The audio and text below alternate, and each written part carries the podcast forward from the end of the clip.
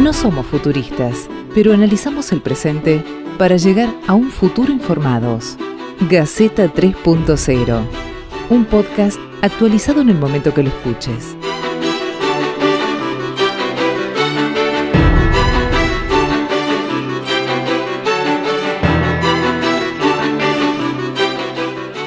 Bienvenidos a otro episodio más de Gaceta 3.0, este podcast que estamos haciendo un grupo de amigos, periodistas, colegas, este, imaginativos de, todo el país, que nos juntamos a hacer esto, a pensar qué es lo que nos está pasando, qué nos pasa durante la pandemia, qué va a pasar cuando esto termine, qué nos va a dejar esta pandemia y hoy decidimos hablar de ciberdelitos. Ciberdelitos que la nueva modalidad, o no nueva modalidad, digo, ¿no? Es, la, moda de los delitos también en, época de pandemia, cada actividad tiene su moda, el delito también, y para eso hemos invitado a un experto en ciber, cibercriminalidad o cibercrimen, eh, Pablo Lázaro, y estamos, eh, bueno, Rafael Guzmán, eh, Beto Sánchez, está Leo García, Pedro Sato, Silvio Vitarela y quienes habla Diego Comba. Bueno, Pablo, ¿cómo va? Nosotros, eh, nada, antes de, empezar a, planear esto, habíamos empezado a hablar de otros temas y nos dimos con que acá hay una cosita como, bien interesante, ¿no? Eh, grooming, ciberdelitos, este, la deep web que, está, está en un auge y nos agarra a todos como, bueno, estas cosas pasan en la tele y no, resulta que no. Totalmente, bueno, buenas noches, es un gusto escucharlos y ver a tantos queridos amigos.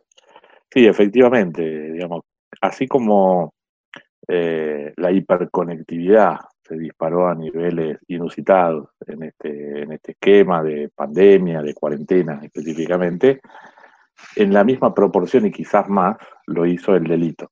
Y digo quizás más porque, por un lado, eh, los ciberdelitos tradicionales como el grooming, el phishing, que ahora sí que profundizamos un poco sobre eso, siempre existieron, ahora eh, los malos, permitime este término, los malos también están sentados frente a la computadora. Hay estudios donde eh, queda demostrado que la criminalidad organizada, sea esta la dedicada al narcotráfico, sea esta dedicada a la trata de personas o cualquiera de las modalidades complejas, también volcó una parte de su negocio a la cibercriminalidad, es decir, venta de drogas por Internet, este, consumo de, o compra de material robado a través de Internet, porque la circulación, digamos, el método ambulatorio de tráfico de material ilegal también se vio cercenado. Entonces encontraron rápidamente otros, otros medios. Eh, algo que se puso absolutamente de moda y quería comentar esto, es hacer propaganda en algún momento política, en algún momento, si quieren, jocosa, en algún momento claramente criminal, es meterse en las videoconferencias y transmitir algo. Un video, en algún caso fue este, abuso de eh, imágenes de abuso sexual infantil, en otro fue, como denunció la DAIA hace poco, una imagen antisemita en un grupo de, la, de rezo de la comunidad judía, en otro fue eh, mensajes simplemente jocosos en el marco de una, escuela secundaria que estaban estudiando, y se empezaron a difundir un montón de mensajes en contra de Zoom, particularmente, que es una de las plataformas, pero de la que se hizo más popular. Y destaco esto porque si bien es cierto que Zoom tuvo, y seguramente tiene, algunos errores de ciberseguridad, que muchos fueron arreglados, ni bien fueron reportados, gran parte de esos problemas no son de Zoom, son de cualquier plataforma y tienen que ver con buenas prácticas de ciberseguridad. ¿Qué quiero decir con esto? Si yo genero una sala virtual, en Zoom, en Google, en Skype, en la plataforma que quieran, perdón que nombre marcas, pero bueno, es para, hacerlo bien concreto, ¿no? Eh, y hago pública esa sala en salones, virtuales, en grupos de WhatsApp, en mis redes sociales en general, va más allá de eso, va más allá de que cualquier persona que tenga ganas de hacer esta actividad ilegal, bueno, se haga de esa información, se conecte y publique aquello que quería publicar. En ese sentido, entonces vengo a reivindicar el Zoom, porque se hizo, fue una de las pocas plataformas que se hizo eco de esto y agregó eh, la sala de espera. El administrador puede ver y hablar previamente con quien está intentando ingresar más allá de que sepa la clave. Entonces, este, digamos, más que errores de herramientas, que seguramente los hay, como siempre decimos, invocamos la sabiduría popular al decir que a seguro se lo llevaron preso, ¿no? Este, en ciberseguridad, mucho más. si bien, por supuesto, hay errores de aplicación, gran parte de, esta, de, estos, de estas vulnerabilidades son errores o malas prácticas humanas. Ahora a mí me, me, surgen un par de un par de ideas, ¿no? Quizás alguno, alguno comparto, ¿no? En, algún, en algún episodio acá hablamos de educación y una de las cosas que surgían es eh, cuán desnudos estaban los docentes y muchos alumnos en cuanto a capacidad para poder hacerse cargo de, manejar herramientas digitales para poder dar clases y demás. Eh, y cuán desnudo nos agarra ahora, por ejemplo, a los padres, algo que yo soy este voluntario de grooming y una de las cosas que nos llama la atención permanentemente es esto de los padres no tienen idea dónde están sus hijos en el mundo digital. Y una comparación es, eh, a nosotros nos criaron con a dónde vas, con quién estás, a qué hora volvés, pero ahora hay una falsa sensación de seguridad hablando puntualmente de un, delito o de todos los, de, los ciberdelitos, esa falsa sensación de seguridad de está en la compu, no pasa nada. Y ahora los padres tenemos que aprender eh, medio de prepo y mucho más de prepo, los docentes tienen que saber de qué estamos hablando, y la cosa se puso, se puso de verdad complicada, ¿no? Porque son delitos, eh, todos los delitos son graves, pero son, son delitos verdaderamente complejos que la gente no alcanza a entender la dimensión del delito porque muchas veces tampoco es tangible, es, muy, muy difícil, ¿no? Eh, explicar qué, está pasando y saber qué va a pasar de acá en adelante, porque hasta acá, insisto, nosotros pensábamos que todo esto era cosa de películas, series y, no. Nos pasa acá, nos toca la puertita. Totalmente. Eh, de hecho, el grooming, digamos, la aproximación de alguna manera de un mayor con un menor eh, con índole sexual, ¿no? A través de redes o de tecnología en general, es claramente una epidemia. Y no se me ocurre mejor palabra que decirlo en estos términos en base al contexto que vivimos. Pero va más allá de, de, la pandemia en la que estamos viviendo, porque lamentablemente Argentina está muy alta, ranqueada en términos de todo lo que es imágenes de abuso sexual infantil, todo lo que tiene que ver con el grooming propiamente dicho, y es un récord tristemente célebre, ¿no? Digamos, este, Argentina eh, basta abrir alguno de los monitores de herramientas como NECMEC o, alguna de estas herramientas que monitorean tráfico en tiempo real de, herramientas eh, que se conocen técnicamente peer-to-peer, como el antiguo Emule, Ares y demás, y los IP argentinos están este, por las nubes respecto de lo que genera. El rol del maestro es fundamental y coincido plenamente en que es el principal vector, el que tiene casi más que los padres, la cantidad de horas, digamos, este, con, los, con esos menores despiertos. El padre tiene, por supuesto, horas y tiene horas de calidad, pero gran parte de esas horas el menor está o debería estar durmiendo. Entonces, el maestro enfrenta muchos desafíos. Primero que la escuela sigue pensada en el modelo sarmientino, ¿no? Que viene el maestro, autoridad máxima, baja línea, y, y hoy en realidad el maestro es más un moderador, porque a nosotros, a todos nosotros nos ha pasado que algún maestro, un profesor, dando clases se equivoca y te dice, eh, eh, no sé, la Revolución de Mayo fue el 25 de mayo de 1811, y vos anotás 1811 y nada, anotabas. Hoy, en vivo, el alumno busca, saca el celular y dice, no, te equivocaste, no es 1811, dice Google que es 1810. Y tiene razón, o sea, entonces el alumno, el, profesor, el docente en general tiene que tener la capacidad de moderar esos contenidos, de ayudarle a usar esas herramientas, pero también ayudarle a discernir entre lo que es datos de lo que es información y a ver este tipo de peligro.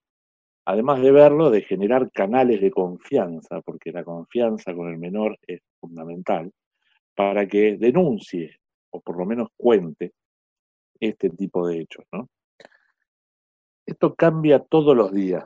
Eh, vos de grooming en Argentina con, Juan, con, el presidente, he trabajado algunos temas. El grooming en Argentina es un delito que no es federal. Entonces estás atado a las distintas disposiciones y jurisdicciones de las justicias locales, con todo lo que eso implica, porque implica que haya una ley específica o un tratamiento específico de, esa pena dentro de cada, jurisdicción, pero con un agravante. El delito local se llama vulgarmente el delito de proximidad, por ejemplo, el acoso este, sexual tradicional, físico, si quieren llamarlo, está pensado porque esa policía de proximidad o la justicia de proximidad conoce al vecino, conoce la problemática, conoce la zona. Cuando vos hablas de grooming a través de Internet, particularmente a través de Internet, la misma persona puede estar afectando menores en todo el país e incluso en el mundo. Y no hay algo que sí te daría la justicia federal que los aúne. Y esto te lo digo por experiencia. Muchas veces te encontrás con que tenés tantas causas contra un perfil, supuesta persona de Facebook, como provincias hay en el país. Y esto ha pasado. O sea, no hay nada que los una en este momento. La multiterritorialidad, y en este caso particular, la no territorialidad que te plantea el ciberespacio, merecería ser trabajado como por lo menos un delito federal o algo que los una y se investigue de manera tal como un delito complejo lo es, ¿no? Como el narcotráfico y demás. Y es aberrante, decíamos, porque no hay nada peor que afectar a los, a los menores y, cambia permanentemente. Estas charlas con Grooming Argentina, hace cinco, seis, ponele, siete años como mucho, teníamos un discurso en el que decíamos, ponga su computadora en un lugar visible de la casa para que cuando el menor esté navegando usted pueda, eso no va más, porque ya no hay un lugar de la casa, porque los elementos, incluso eh, para los menores, son móviles, el celular, la tablet, y por ahí ni siquiera lo usa en tu casa, lo usa en la escuela, lo usa en la plaza, lo usa en cualquier lado. Entonces esos consejos también van cambiando. El padre y el maestro tienen que ayornarse permanentemente. Y no hablamos de hace 15, 20 años, hablamos como mucho de hace 5 años. La, tasa de cambio de esto es rapidísima. Entonces, este, yo creo que el principal consejo que tendremos que darle como informáticos, sobre todo como investigadores ciber, a los padres y a los maestros es ayornarse permanentemente. Eh, los canales para acercarse a los menores eh, digamos, los groomers son increíblemente creativos para eso, desde los jueguitos en línea, como desde el Counter-Strike a esta época, eh, me quedé en la, historia, pero bueno, todos los jueguitos que hay en el medio, este, estos, estos personajes se crean, ¿no? Este, caracteres de los jueguitos se acercan a los menores, eh, ni hablar redes sociales, WhatsApp, Instagram y demás. Y esto ha, no quiero usar la palabra evolucionado porque suena como algo positivo, pero bueno, ha mutado a temas cada vez más terribles. Hace relativamente poco, hace 6, 7 meses en Francia, hubo un proceso, un, operativo de Europol muy importante, pero sobre todo en Francia, eh, focalizado donde 100 personas terminaron arrestadas por un servicio que se brinda en Asia, en este momento ahora no me acuerdo el país, pero era en el continente asiático, donde así como existe la televisión on demand, Netflix para ver una tele, existe también el servicio en la dark web de violación on demand. Vos, como consumidor, elegías, bueno, esta chica y un grupo, bueno, abusaba de esa chica y la gente lo veía en vivo. Como se detectaron IPs europeos, de Europol pudo actuar y hubo una redada gigante. Pero nos encontramos con este tema de la multiterritorialidad que da el ciberespacio, la no territorialidad. Y en Asia ese servicio sigue activo. Específicamente en la dark web, que tiene más complicaciones todavía para, digamos, hacer una investigación técnica. ¿no? Pablo, si me permites, en Argentina tenemos eh, dispositivos para hacer este tipo de controles en la dark web o para detectar este tipo de casos. Bueno, es una buena pregunta. Lamentablemente en la dark web eh, no hay demasiados elementos. vamos a diferenciar rápidamente, si te parece, eh, lo que es la web tradicional, la web, la deep web y la dark web. Y muchos colegas informáticos, incluso muchas veces por error, confunden deep web de dark web. Yo te explico por qué es difícil la dark web. La web tradicional es lo que en una línea públicamente accesible, ¿no? que nos buscas en Google o escribís su dirección y entras. La Deep Web es todo aquello a lo que necesitas algo más para acceder a ese servicio, que puede ser un usuario, una clave, un servicio de suscripción, un protocolo específico con, Por ejemplo, Netflix este, es parte de la Deep Web porque no lo usás de forma directa, sino que tenés un servicio de suscripción que recién cuando estás suscrito podés, tu home banking es parte de la Deep Web.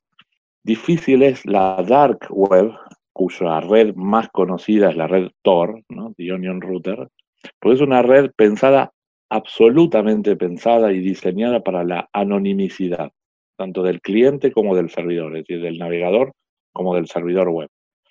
Y normalmente cuando estos servicios se brindan en la dark web con un servidor que es parte de la red, que no terminan en .com, sino en .onion, tiene toda una explicación, ni siquiera sabes la dirección IP real. Tiene tantos saltos y que va pasando por tantos países, por lo tanto, si hablamos en términos de llevar ante la justicia, pasa por tantas justicias como países pasa, que es muy difícil de... Yo nunca digo que es imposible, ¿no? Pero en los términos de las herramientas con las que contamos, técnicamente tiende a ser imposible, pero es muy difícil. Y las únicas herramientas con las que contamos son agentes encubiertos y agentes reveladores. Que agentes encubiertos son personas que lo que hoy se puso de moda llamado ciberpatrullaje, donde están mirando en fuentes, en este caso abiertas, si hay o no algún delito o ante la denuncia de un ciudadano. Y agente revelador es si hay un hecho que se pueda eh, adquirir a través de la dark web, por ejemplo, comprar droga, que es lo más común, venden droga, venden armas, venden de todo. Agente revelador es el hecho que un juez te autorice a hacer una compra a través de Internet y cuando llega ese pedido a una dirección que se establece con el juez, bueno, de ahí que hay algo físico, tirar de la cuerda. ¿Cómo trabajaron eh, Europol y el FBI para eh, bajar de la dark web sitios realmente famosos como fueron Silk Road y demás? Gente que diseñaron un malware, o sea, un virus específico, se hicieron amigos de los administradores, los infectaron, y a partir de que estaban infectados, más allá de lo que decía el navegador Tor, ese virus hacía pública su, su dirección IP, digamos que es la manera de, en la que estás conectado, hacía pública su verdadera dirección IP. Pero miren toda la parafernalia específica que tuvieron que armar para un foro y con los recursos que tiene Europol y Estados Unidos, que bueno, ciertamente no tenemos, ¿no? No por conocimientos técnicos, me refiero ahí a recursos dinero, otra, no hay mejor manera de decirlo. Sí, la, pregunta es quizá en Argentina, volviendo, volviendo al plano, Pablo, nuestro, eh, estamos ante la pandemia del grooming y si no los más afectados siempre son personas mayores a las que de alguna forma hoy a través de correo electrónico además le pescan una clave les cambian un sistema de tarjeta y los terminan estafando de alguna forma. Eh, o en realidad de alguna forma no los terminan estafando. La pregunta es cómo se combate eso hoy en Argentina y cuáles son las herramientas que tenemos para combatirlos en nuestro país más allá de la educación. Exactamente. Bueno, el phishing, que literalmente la traducción sería pesca, tiene distintas vertientes, distintas variantes. En Argentina estamos viendo una variante que es la más peligrosa de todas, que se llama spear phishing, que así como phishing es pesca, que normalmente es masivo, se mandan cientos de miles de mails a personas, decir, que cae, cae, por así decirlo. El spear phishing, su traducción sería pesca con lanza, ¿no? Sería algo específico contra un sector, contra una persona o contra una organización. Y es más peligroso porque, por supuesto, te hace reaccionar de otra manera. No es algo genérico, como cuando se manda masivamente tu cuenta de mail está por expirar, que bueno, mucha gente cae, pero digamos que ya es más común. Distinto es este spear phishing donde, por ejemplo, a un grupo de monotributistas les llega, eh, te acaba de aumentar la cuota de monotributo, entra a tu a la FIP con tu clave fiscal y este, bueno, aceptar no sé qué cosa. Y como realmente puede ser que la FIP te haya aumentado este, los impuestos y mientras vos estás insultando y diciendo de todo contra la FIP y demás, entraste a un formulario que no tenías que entrar, pusiste tu clave y en este caso se hicieron de tu clave fiscal. Lo mismo pasa con los bancos, ¿no? justamente con la tasa. Siempre te llaman la atención con algo, cuando hablamos de spear phishing, algo que realmente tenés y algo que realmente puede pasar. Es verosímil la situación y por eso es peligroso. Pasa mucho con tarjetas Visa, Mastercard, que son por ahí las más populares, pero está pasando y mucho con la FIP, porque hay un delito con la clave fiscal que es generar, entre otras cosas, hay muchos, generar algo llamado carta de porte, que es una autorización que emite la clave fiscal de AFIP para que puedas transportar cosas en la ruta. Entonces, para la gendarmería tenés una carta de porte, es legal, pero en realidad la mercadería es otra y bueno, usaste una clave robada. Esto es muy frecuente, está pasando mucho, está pasando sobre todo a empresas. En personas mayores, como decías, este, también está pasando con tarjetas de crédito y, y bancos. ¿Cómo se mitiga esto? Bueno, básicamente es buenas prácticas, no hay otra. Una vez que diste tu clave, diste tu clave. Vos podés tener la clave más segura del mundo, ¿no? Podés tener una clave de 16 caracteres alfanumérico con mayor genial. Pero si le diste la clave, en este caso voluntariamente, a una persona, la clave no sirve para nada. Es como tener una puerta pentágono con todo el blindaje del mundo y te olvidas la llave en el bar de la esquina, porque la puerta deja de, servir. Entonces, para mitigar eso, que digamos, si alguien te roba la clave o la pusiste involuntariamente en algún lado, la manera de mitigarlo es activando algo que tienen la mayoría de los servicios públicos o gratuitos, desde Hotmail, Gmail y Yahoo a la FIP y otros organismos, que se llama doble factor de autentificación. Se habla de que un método de autentificación, es decir, de usuario y clave, comienza a ser seguro cuando cumple por lo menos dos de estas tres condiciones. Algo que sé, algo que tengo y algo que soy. Algo que sé, una clave, una pasfrase, etc. Algo que tengo, un objeto físico, una tarjeta, un celular, algo que combinado con una clave hagan que sean este, más robustos, porque uno sin el otro no sirve. Y algo que soy, algo biométrico, la huella, el iris, la voz, la cara. Algo que usamos permanentemente con doble factor de autentificación y que lo hace mucho más seguro, por ahí ni siquiera sabemos qué es doble factor de autentificación, son los cajeros automáticos. Fíjate, tenemos una tarjeta, algo que tengo, y un PIN, que es algo que sé. Uno sin el otro no sirve. Si alguien me roba la tarjeta y no sabe el PIN, no le sirve para nada, y viceversa. Entonces cumple en ese caso dos de estas tres condiciones, entonces comienza a ser seguro. ¿Qué es un doble factor de autentificación en un servicio como el de mail o el de la FIP y demás? Redes sociales, perdón, en todos lados se llama doble factor de autentificación, menos para Google, que como es Google, como digo siempre, le cambió el nombre, se llama autentificación en dos pasos, pero es lo mismo, digamos, es el mismo concepto. Eh, tiene el poder para cambiar los nombres, eso suele venir con, con la fama. pero bueno, más allá de eso, lo que hacen es, a partir de que vos activás el doble factor de autentificación, lo asociás a un celular, que hay un método súper simple que es asociarlo por mensaje de texto. Hay otros un poquito más complicados, como asociarlos a una aplicación que está en, en tu celular, como por ejemplo el Google Authenticator.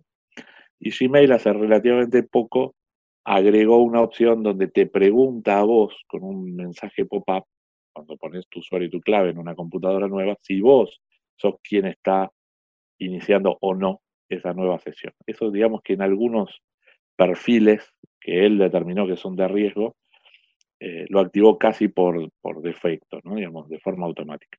Entonces yo activo esto, tengo mi usuario, mi clave, y la primera vez que me conecto desde un dispositivo nuevo, vale decir también si alguien me roba la clave, va a mandarte un código a tu celular.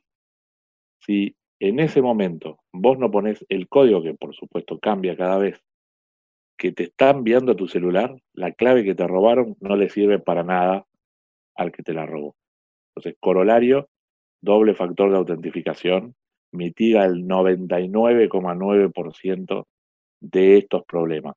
¿Es molesto? Es molesto, pero siempre tenemos que tener en cuenta que seguridad y usabilidad rara vez van de la mano. Es como que a mí me encantaría subirme al avión directamente y decir hola, hola, hola, pero bueno, hay toda una serie de chequeos este, previos de, de, a ver si hay explosivos y demás, que son molestísimos, uno entiende que es por seguridad. Bueno, en esto es lo mismo. Seguridad y usabilidad no van de la mano. Pablo, eh, hablabas de los datos biométricos y últimamente, sobre todo cuando aparecen aplicaciones que tienen que ver con el tema del COVID, empieza a haber miedo y algunos temores por el tema de la protección de los datos personales. ¿Cómo se puede proteger o tener seguridad de que los datos no van a tener otro uso que no sea más que una cuestión de seguridad? Eh, ¿es, ¿Tiene algún argumento este miedo o es solamente mitos? ¿Hay riesgos? ¿Hablamos de la aplicación del gobierno o, en general? Eso, bueno, por los bancos, por ejemplo, hay bancos que te dejan entrar al home banking con la huella digital, con los teléfonos que tienen.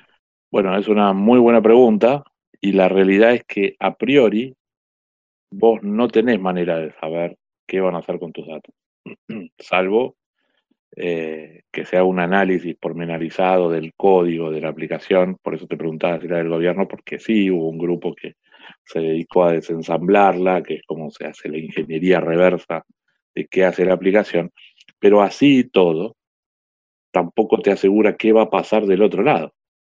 Porque, por ejemplo, yo te puedo sacar una foto a tu cara y la guardo en mi servidor. Si yo te digo, no te preocupes, esto es solo para el mundo, digamos, eh, el Ministerio de Salud. La realidad es que es un saldo de fe. Digamos, nada te asegura a vos que yo mañana, como empleado, no como Estado, ni como, como un empleado que quieren infiel, copie esa información y se la dé a alguien. ¿Cómo se asegura eso? Con auditorías, no hay otra. Y por eso la mayoría de los sitios biométricos cumplen determinados estándares. Este, hay normas ISO, hay auditorías, hay, hay varias cuestiones, por ejemplo, los sistemas Morfo, RAP ID que usa la Policía Federal, el FBI y demás para la toma de huellas, no guardan la huella, salvo la Policía Científica que guarda las huellas este, roladas y las planas. Lo que guarda el Morfo es lo que se llama el hash de tu huella, es una función matemática que devuelve un número y la próxima vez que quieren tomar una huella para saber si es la tuya, ese hash debería dar con una aproximación el mismo número. Entonces, tu dato está a resguardo, lo que se hace es, la comparación es la siguiente vez que se te toma la información. Con las caras podría hacerse algo similar, porque en definitiva el reconocimiento facial lo que hace es establece una serie de puntos y saca una huella esa huella debería ser similar. Pero no hay manera de saber este, qué se va a hacer con esta información, salvo que mires qué está pasando del otro lado.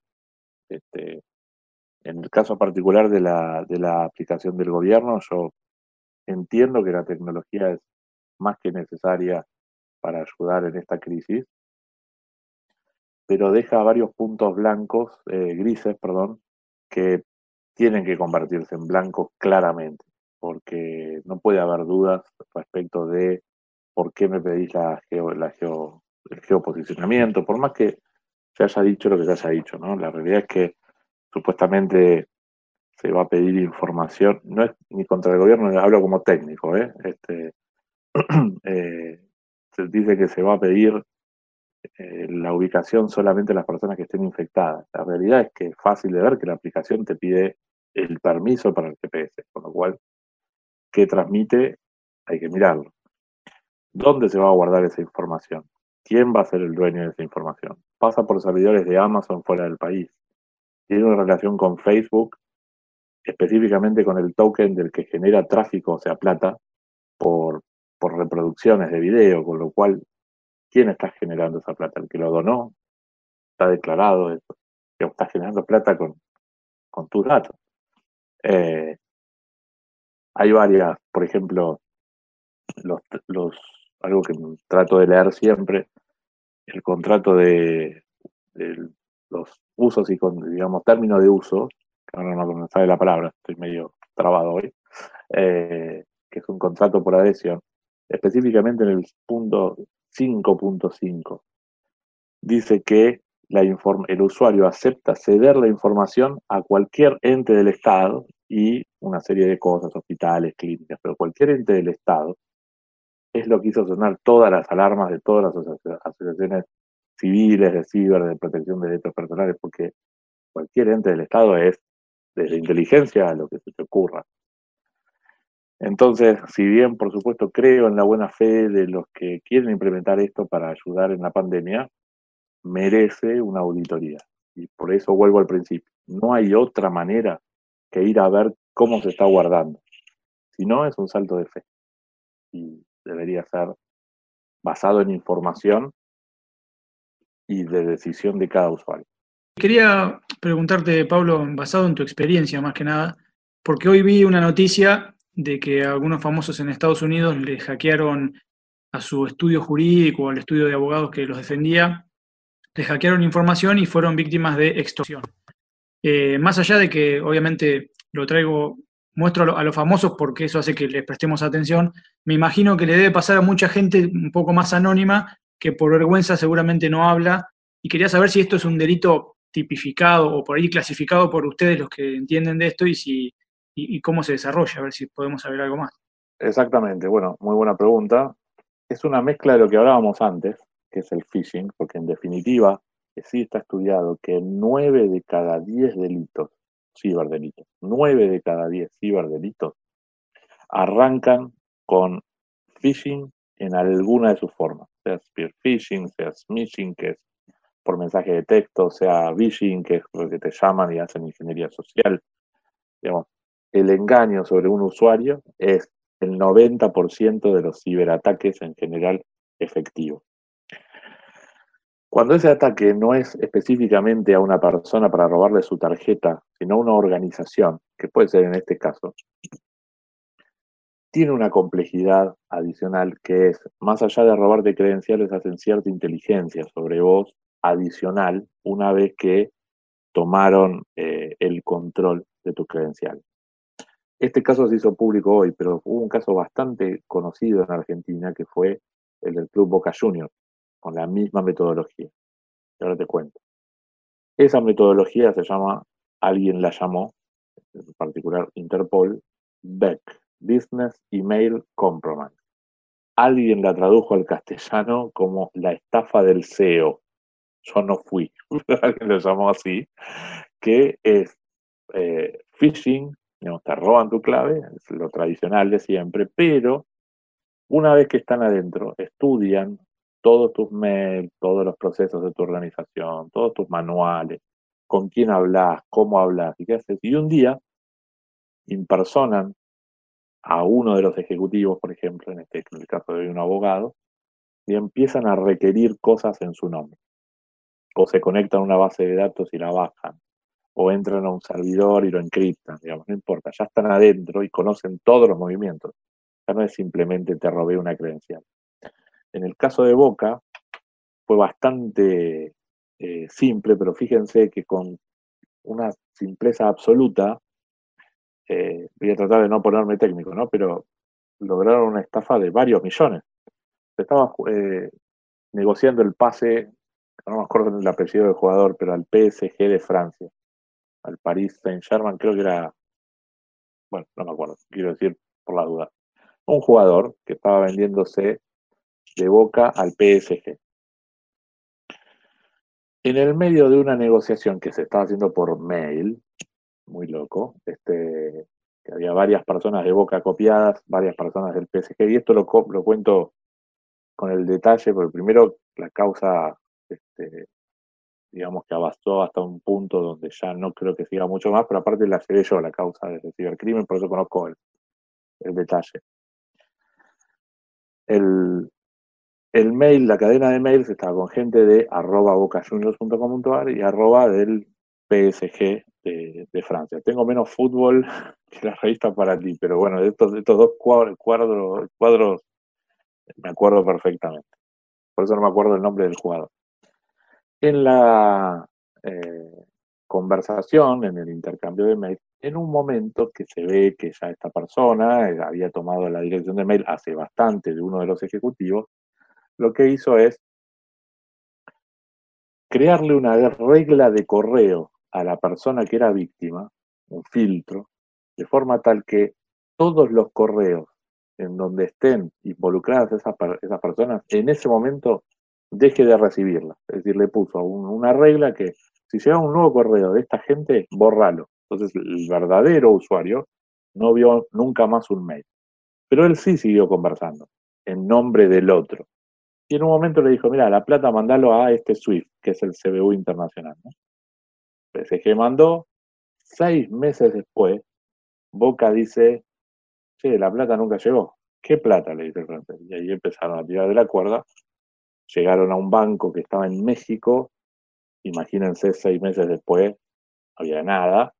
Y por lo tanto tirando de la cuerda y demás. Bueno, esto mismo pasó en todo el mundo. Acá pasó en empresas chicas, en una empresa bastante conocida, chica de ropa femenina, le pasó lo mismo le pasó al, Boca Juniors, hoy le pasó a esta gente de, del estudio jurídico de Estados Unidos. Y la primera sospecha de un policía siempre es el empleado, el empleado infiel, porque es tipo, mira, ¿quién se llevó esto? ¿Quién hizo este giro y demás? Y después de un tiempo se descubre normalmente que te robaron credenciales. Entonces, en la justicia argentina qué tipo de delito es. En este caso es extorsión, acceso no autorizado, que es de la ley de delitos informáticos, hay un montón de delitos. Pero lamentablemente son muy difíciles de llevar ante la justicia. Son bandas mayoritariamente eh, ubicadas o geoubicadas en Corea del Norte, y eso no quiere decir que el país esté involucrado, no es un, lo llamamos state actor, ¿no? Es un grupo tal vez lo esté, pero es un grupo que está en un país donde normalmente no colaboran con la justicia. Entonces, imagínate que yo agarro un IP en Boca Juniors, donde está en Corea del Norte. Le mando un exhorto judicial, Interpol, nunca responde. ¿Qué hago? ¿Le declaro la guerra a Corea del Norte? Lo mismo le pasa a Estados Unidos eh, y a otros países también, ¿no? Entonces, se da este fenómeno donde el delito existe, eh, es, muy es muy difícil de probar y aunque lo pueda probar, es muy difícil de llevar hasta la justicia. Entonces, solución, doble factor de autentificación en los servicios. Ni en el caso de Boca, ni el de esta máquina femenina, ni el de este muchacho de Estados Unidos con doble factor de autentificación, esa gente les aseguro que no llegaba hasta, las, hasta los datos. En el medio te ibas a dar cuenta. Y en el medio, perdón Pablo, pero en el medio también aparece como juego, si se quiere, la criptomoneda, porque al usuario común muchas veces le llega un intento de estafa una situación tan sensible como los datos personales. Un mail eh, hasta en distintos idiomas diciendo tengo tus datos, he logrado ingresar a tus fotos, a tu contenido, y si no me depositas cierta cantidad de criptomoneda eh, o cierta cantidad de dinero convertido a criptomoneda, eh, no te voy a devolver eso no te voy a dejar en paz. ¿Cómo, cómo se triangula esto? Porque la criptomoneda debe ser igual de difícil de perseguir en este caso que un IP internacional. Tal cual. El caso que decías es muy interesante porque desde el año 2018 que está dando vueltas, se iniciaron un montón de causas y en definitiva, digamos, apunta a que el usuario se asuste y piense que es el delito que decía antes, decir, que alguien entró y me bajó las cosas, cuando en realidad no lo es. O sea, es un mail que estamos recibiendo, recibimos un montón, diciendo, mirá, encontré en tu computadora esto, esto y lo otro, y qué sé yo, y, como además te asusta porque te pone un usuario y una clave que normalmente es tuya, entonces, ah, tiene mi clave, pudo haber entrado. Mucha gente pagó. En Argentina, poco. Pero si uno analiza, ahora les cuento las billeteras, ven que hubo movimiento. ¿De dónde vienen esos mails? Y de paso, gracias por la pregunta porque sirve para, porque realmente está en la calle esa extorsión.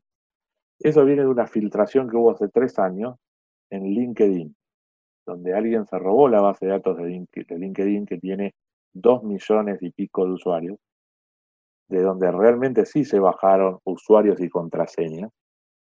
Y de esos usuarios y contraseñas lo que hicieron es, no entraron a esas cuentas, porque muchos incluso cambiaron su mail. Lo que hicieron es disparar mail diciendo, este es tu usuario y tu clave. Yo la sé, entré a tu computadora, nunca entré. Pero ante el miedo, muchos pagaron. Esa misma base de datos la usaron hace poquito y la gran noticia fue medio millón de usuarios de Zoom se venden en la dark web. Esa fue la noticia, los titulares. Y en realidad, cuando uno analiza y empezó a hablar en los foros y demás, lo que pasó es que esos dos millones que se habían filtrado de LinkedIn, alguien hizo pruebas, básicamente, no hay otra manera de decirlo, y de esos dos millones, medio millón, seguían teniendo ese usuario y clave, pero en Zoom. Entonces, alguien se hizo de una base probando usuarios anteriores. Y criptoactivos, criptomonedas, en particular Bitcoin, eh, sí, son muy difíciles, digamos, se da una dualidad muy, muy particular en el caso de los criptoactivos, porque son, mm, digamos, eh, billeteras y activos en general, absolutamente rastreables desde que nacen hasta quien lo tiene hoy, porque así están diseñados, pero son muy, muy difíciles de atribuir a una persona, porque están pensados con un libro mayor, en el caso de los contadores lo llaman libro mayor, ¿no? donde anotan las entradas y salidas del dinero y demás, un libro mayor público que se llama blockchain, se usa para un montón de otras cosas. Es súper público, uno lo puede bajar, mirar, analizar, ver cuánto tenía tal billetera en tal momento, tal... Eso es absolutamente rastreable. Pero quién es el dueño de la billetera es el verdadero problema. Si uno crea una billetera en un sitio legal, vale decir, que hace, digo, entre comillas, legal porque no está regulada esta actividad. Entonces, un sitio que quiere hacer las cosas bien y realmente operar en el mundo financiero con Bitcoin, cuando vas a crear una cuenta, hace lo que se llama debida diligencia, te pide tus datos, te pide tu DNI, tu declaración jurada, etcétera. Si vos querés sacarlo vos mismo y usás, por ejemplo, como decíamos antes, el navegador Tor, ni siquiera tengo una dirección IP para atribuírtelo a vos. Entonces, normalmente, por supuesto, esto es algo que está pensado para el bien, igual que la dark web, pero es el paraíso de los cibercriminales. Que si vos tenés anonimicidad y casi imposibilidad de rastreo, bueno, es lo que sueña cualquier criminal, ¿no? Pablo, podemos convenir que la inseguridad y el delito existieron siempre. Eh, y bueno, en este mundo 3.0 que nos toca transitar hoy, esto se ayornó y hoy podemos hablar o hablamos de ciberseguridad y de ciberdelitos. Eh, hablando justamente de esto, el otro día escuchaba que eh, se está dando algo con las tarjetas de crédito y de débito, las nuevas que salen con chips, de que como que se acerca un software o algo parecido a la billetera de uno, lo cual le da posibilidad de eh, que nos saquen saldo y demás, porque ya ni siquiera directamente se apoya la tarjeta y se acabó. Eh, y alguna de eh, de los consejos que se dan es que se envuelva en papel aluminio, por ejemplo, la billetera. ahora la pregunta sería, bajando un poco más a tierra, ¿qué consejos o tips podemos dar para mejorar eh, o asegurar, no sé si se puede mejorar, pero sí asegurar eh, nuestra seguridad, porque ya casi que ni siquiera se podría decir que es muy difícil hasta caminar en la calle si tenemos este peligro. Claramente, y Argentina lamentablemente está muy, muy, muy atrasado en lo que hace particularmente a la seguridad bancaria.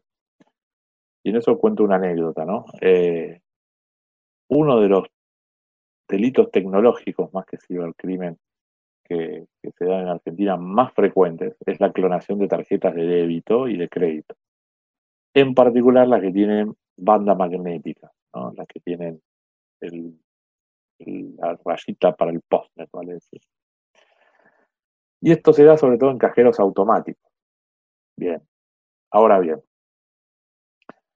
en la mayoría de los países del mundo y en particular en la región, por eso sobresale Argentina como un atraso, la banda magnética hace rato que no se usa. ¿Por qué? Porque es fácilmente clonable. Pueden buscar en Mercado Libre, buscar clonador de tarjetas, que por supuesto son para el bien, si vos tenés, no sé, un hotel y querés hacer este, llaves con tarjeta de con tarjeta con banda magnética, una casa de jueguitos, no importa te bajás un clonador o compras un clonador de dos mil pesos, nada. Eh, es muy fácil de clonar porque no tienen ni siquiera una llave criptográfica adicional, es información que está en la banda. Entonces, y lo cuento muy en resumen, ¿por qué Argentina todavía no lo cambió cuando toda la región fue hacia chip y hacia otras tecnologías biométricas como en otros lugares? Por costos. Entonces, uno estuvo averiguando, la verdad que estuve meses hablando con unos, con otros, con la red Banner, con la red Link, ¿por qué no cambiamos? Porque tengo una tasa de, denuncias cada vez más grande de esto. Y hasta que encontré, yo ahora con los gerentes, con los directores, hasta que encontré un técnico que me explicó algo que me abrió los ojos y me hizo cambiar la estrategia. El técnico me dijo, ¿sabe lo que pasa? que mientras el seguro que repone la plata sea más barato que el cambio tecnológico, van a seguir pagando el seguro. Que claro, es una ecuación de ecuación. Y así fue. Entonces empezamos a hablar desde otra estrategia con la superintendencia del seguro.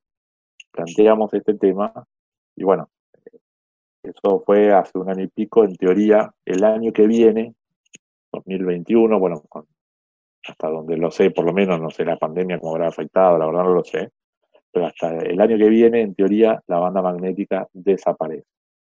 Respecto de lo que planteabas hace un ratito, lo del NFC, se llama la tecnología, que es por aproximación. Entonces, un protocolo de radio donde hay un, un receptor, un pasivo, que en este caso es la tarjeta, y un, un emisor activo que tiene normalmente alguna energía asociada, que sea el cajero, sea un postnet, el celular tiene lector y escritor a veces de NFC, cuando se acerca por ondas de radio puede intercambiar información, incluso escribir. Lamentablemente es como decís, digamos, si yo acerco, yo pongo una aplicación maliciosa en mi celular, prendo el NFC y lo acerco a tu tarjeta, podría bajar, cambiar, hacer lo que, lo que sea. Hoy no es tan sencillo como acercar una aplicación a las tarjetas y bajar información. En líneas generales lo que puedo hacer es consultar. Digamos, no hay lógica en la tarjeta. Tenés que tener todo un, un sistema atrás que lo que me permita es convertir mi celular en postnet. Y incluso las tarjetas lo que están haciendo es poner un doble factor. Por ejemplo, no sé si, conocen la tarjeta de débito del maestro, sí, pero en todos lados, claro, es del Banco Nación también, ¿no? La tarjeta de débito maestro te pide un PIN, digamos, más allá de que alguien te la clone, más allá que en su versión NFC eh, es por proximidad, además te pide un PIN que es el que sabes vos. Entonces, por más que alguien te lo clone, no debería este, ser tan fácil llevárselo. Y además del papel de aluminio, hay unos protectores de tarjeta, ¿viste? están los, clásicos, unos cuadraditos de plástico. Bueno, ahora hay unos específicos para NFC. Pero el NFC también es peligroso para el emisor. Entonces, algo que les recomiendo es apaguen el NFC del celular, porque es una manera de, extraer información en algunos modelos. Préndanlo si, por ejemplo, tienen la aplicación de Sube para cargar saldo para el colectivo o para lo que sea, bueno, préndanlo, actualizan el saldo, vuélvanlo a pagar. No lo dejen buscando señal todo el tiempo. Se me ocurre quizá, Pablo, que el, problema mayor, volviendo al tema de las claves y de este el sistema de, autenticación. Y volviendo al tema de las estafas, es que hay como un criterio general en la sociedad de utilizar la misma clave para todo. ¿no? En todas las redes, en todos los bancos, en todos los lugares, la misma clave. Y que ese es el factor de riesgo más importante, digo, porque si lograron una vez robarte algo similar a una clave, la pueden postear, la pueden seguir usando, así como usan hoy las de LinkedIn hace varios años en Zoom, te podrían estar en cualquier red usando lo mismo y extorsionándote con lo mismo. Claramente, sí. Eh, individualmente tenemos que tener una política de clave. ¿Por qué? Lo voy a llevar a, otro, a otro nivel. Esta anécdota creo que algunos de ustedes se la conté en una charla, pero bueno, vale la pena repetirla. El argentino tiene, en, el mundo, ¿no? Pero el argentino en particular, si, tienen la, posibilidad de, hacer estos planteos, tiene la respuesta fácil de decir, ¿quién me va a espiar a mí? ¿Qué me importa? Digamos, la actitud de no tengo nada que esconder. Y está bien, pero muchas veces la clave, y eso es lo que hay que concientizar al usuario, es una barrera entre que a vos te declaren culpable de algo o no. Siempre cuento esta anécdota, por eso digo, temo ser repetido, pero súper gráfica. En una oportunidad que eh, estaba ejerciendo como perito la policía metropolitana, digamos, antes de ser la policía de la ciudad, asistiendo en un caso, en un box que estaba muy cerca, de repente miro que había una señora muy mayor, ochenta y pico, que la ayudaban a llegar y todo lejos, que la estaban haciendo reconocer un router, un router Wi-Fi. Y, digamos, no, se condecía la figura de una señora mayor con, esa tecnología. Entonces le pregunté a un policía, ¿qué hace la señora acá que claramente, digamos, no, no, no, no entiende mucho de lo que está pasando? Me dijo, mira, la señora tenía el wifi de su casa sin clave. Alguien, este, digamos, utilizó esa conexión para descargar imágenes de abuso sexual infantil, sonó la alerta, y lo que hizo la policía, lamentablemente, está bien. La dirección IP de quién es, de tal domicilio. Allanamiento, secuestro, el vecino que mira, el garrón, por así decirlo, se lo comió la señora. Entonces, ese yo no tengo nada que esconder, muchas veces prohíbe, limita tu clave a que otro no haga cosas en tu nombre, más allá de lo que tengas para esconder. Y sí, hay que tener una política de claves que sean robustas, difíciles de craquear, de ocho caracteres o superior, para evitar fuerza bruta con algo alfanumérico, es decir, números y letras. Si tienes signos como signos de admiración, guiones, numeral, mejor. Difíciles de acordarse, sí. Eh, hay un montón de aplicaciones para, guardar, eh, digamos, qué clave tenés en cada sitio, porque llega un momento que es difícil. Hay muchísimas. Yo les cuento qué hago yo. Es súper artesanal, pero a mí me viene este, resultando muy bien. Yo tengo un mail borrador en una de mis cuentas de mail con todas las claves. Y esa cuenta de mail está protegida con doble factor de autentificación. Por lo tanto, si alguien entra a mi mail me rompió el celular, tiene la clave dinámica y tiene la clave del doble factor que me llega en ese momento, le regalo las claves, porque lo que menos me va a importar es que, tenga acceso a esas cuentas. Fuera de chiste, eh, realmente me viene eh, efectivo y aparte tengo la posibilidad de que sé que está protegida y la base de datos es el mail que consulto yo. Nunca se sabe, y ese es otro consejo, quién es el dueño de las bases de datos donde dejo las cosas. Entonces, siempre elegimos en quién confiamos. Gmail, Hotmail, Yahoo, ¿son confiables? No sé, pero seguramente son más confiables eh, digamos, tienen más, mm, mejor reputación que algunas aplicaciones de las que andan dando vueltas. Gaceta 3.0. Lo escuches cuando lo escuches, siempre va a estar al día. Y llegamos al final de otro capítulo más de Gaceta 3.0. Hoy hablamos de cibercrimen, ciberdelitos en tiempos de pandemia, qué va a pasar después, qué aprendimos de todo esto y eso es lo que queríamos hacer, tratar de dejar algo para lo que se viene, tratar de, ayudar, de dar una mano.